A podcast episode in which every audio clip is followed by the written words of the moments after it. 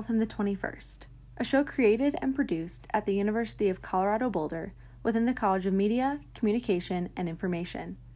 Health in the 21st explores the effects of media, social or otherwise, and technology and its advances on in the heads and hearts of the world's younger populations. In today's episode, we'll delve a little deeper into Instagram and discuss how the photo sharing application has come to normalize psychological disorders. How has Instagram evolved to become a harbor for unhealthy habits? And how has the platform specifically affected young women and self perception? Before we begin, a message from our sponsor. Hi, my name is Claire O'Brien, host of the upcoming podcast Generation Body Positive. As you might expect from the title, I'll cover the topic of disordered eating and what that looks like in today's culture. This is often an uncomfortable conversation, and many people prefer not to talk about it for fear of offending others or saying something triggering. My discussion featured on Generation Body Positive addresses that, but the focus is not on the science or symptoms of eating disorders on the body.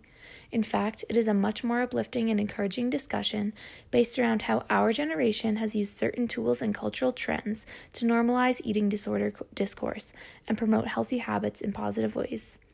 Today's culture is doing particularly well on opening the conversation by ed- educating athletes on nutrition and encouraging self love through social media.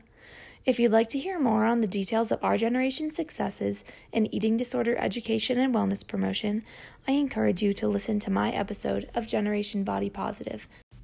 Welcome back to Health in the 21st. I'm your host, Madison Nowicki.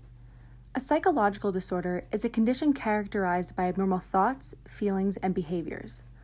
Often used interchangeably with the terms mental disorder, psychiatric disorder, and mental illness, Psychological disorders are commonly associated with significant distress in social, occupational, or other varied activities. Nearly 450 million people across the globe currently suffer from conditions reflecting psychological disorders. That means one in four people in the world will be affected by such disorders at some point in their lives. But where does Instagram make an impact on these statistics and on the health of young women around the world? Instagram has just about 1 billion active monthly users. 67% of all users fall between the ages of 18 and 29. Women account for 52% of all Instagram users. That means that 348 million 400,000 Instagram users are young women between the ages of 18 and 29. These numbers are critical to understand because as Instagram continues to drive the social media market, it equally becomes that much more important to young, impressionable women. Thus, the number of young women who continue to use the platform will be more likely to develop one or multiple psychological disorders. A recent survey published findings that concluded Instagram was said to be the worst social media network for mental health and well being. One survey respondent even went as far as to say, and I quote, Instagram easily makes girls and women feel as if their bodies aren't good enough, as people add filters and edit their pictures in order for them to look, quote, perfect. I spoke to 18 year old Quinnipiac University student Skylar Page, who I asked to respond to the accuracy of the statement. She recalls her thoughts, feelings, and actions at the time of Instagram's inception. I think back when I was younger, when Instagram first came out, because I remember when the app was first introduced it was very new and i think it didn't really have as big of an influence as it does today. I used to post whatever i liked. Didn't really matter if i looked good or i thought i looked good. Um, i think i did it just to have fun and post what i want. But as i grew up and as instagram became more well known and is now this huge platform i want to say that I don't do it for the followers that I have or what I'm putting out, but I also think subconsciously I do that because if there's a picture where I think I look fat, I won't post it. Young women across the globe, young women like Skylar, have navigated Instagram's digital world through self objectification. The nature of Instagram is highly isolatable and allows for young women to internalize body image concerns. Social comparison theory argues that humans have an innate drive to compare themselves with others in order to make evaluations about their abilities and opinions, especially when objective measures do not exist. Instagram makes it simple for young women to manufacture the best looking digital version of themselves. The idea makes the concept of perfection extremely desirable, and the digital atmosphere of Instagram more hostile than originally intended. Instagram has become a competitive space and has created a false sense of reality. Skylar remembers trying to fit that unattainable mold, and even now admits the same mentality resides and festers within her head and her heart. Whenever I think about social media, I have a negative connotation.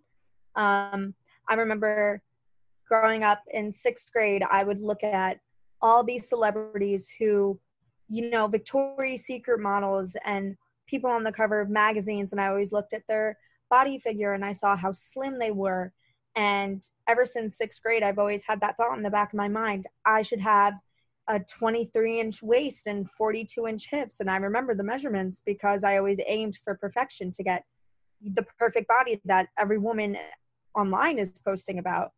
So that had actually led me through a lot of eating disorders and a lot of fitness and health issues growing up. I would avidly count calories as a 12 year old, making sure I hit 1200 calories every single day, no more, no less.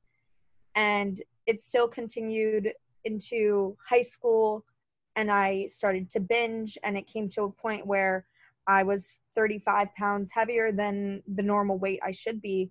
And that even affected my social media. I wouldn't post pictures of myself at that time. I would only post pictures that I'd taken maybe a year ago where I felt good.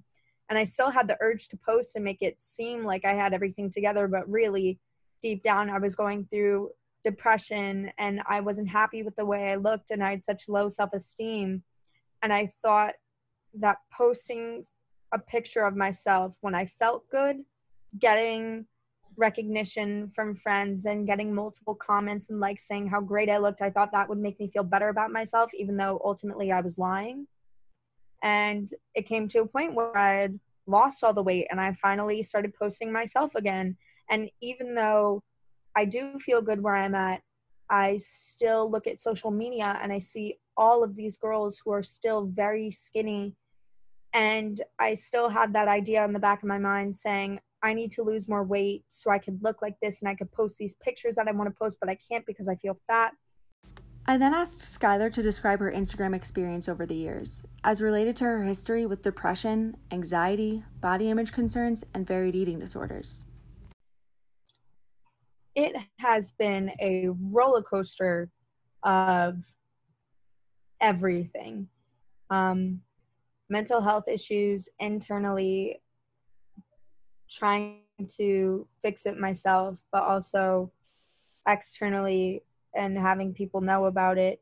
Um, there's been a lot of points in my life where I've had really high highs and I've had really lows. I've had bad lows to the point where um, I even made some choices that had ended me that had brought me to the hospital and it was the spur of a moment and actually using social media i came to that conclusion and that was probably the lowest point in my life where i was researching how what is the fastest way to end your life.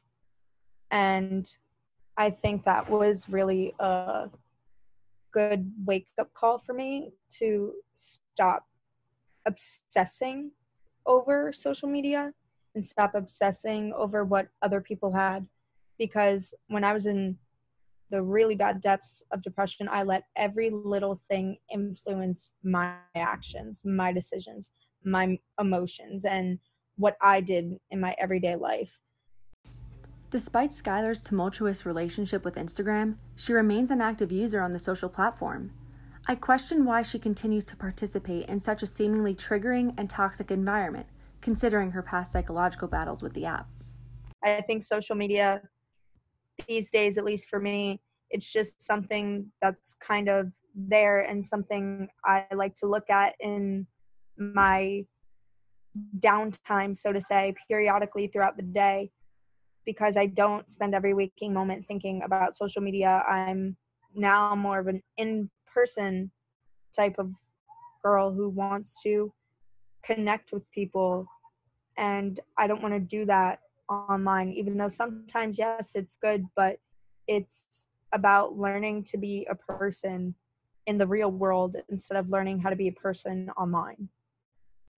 Today's show examined Instagram as it relates to psychological disorders among the young women who are active users on the platform. We spoke to 18 year old college student, Skylar Page, whose Instagram experience had dramatically affected the trajectory of her mental health.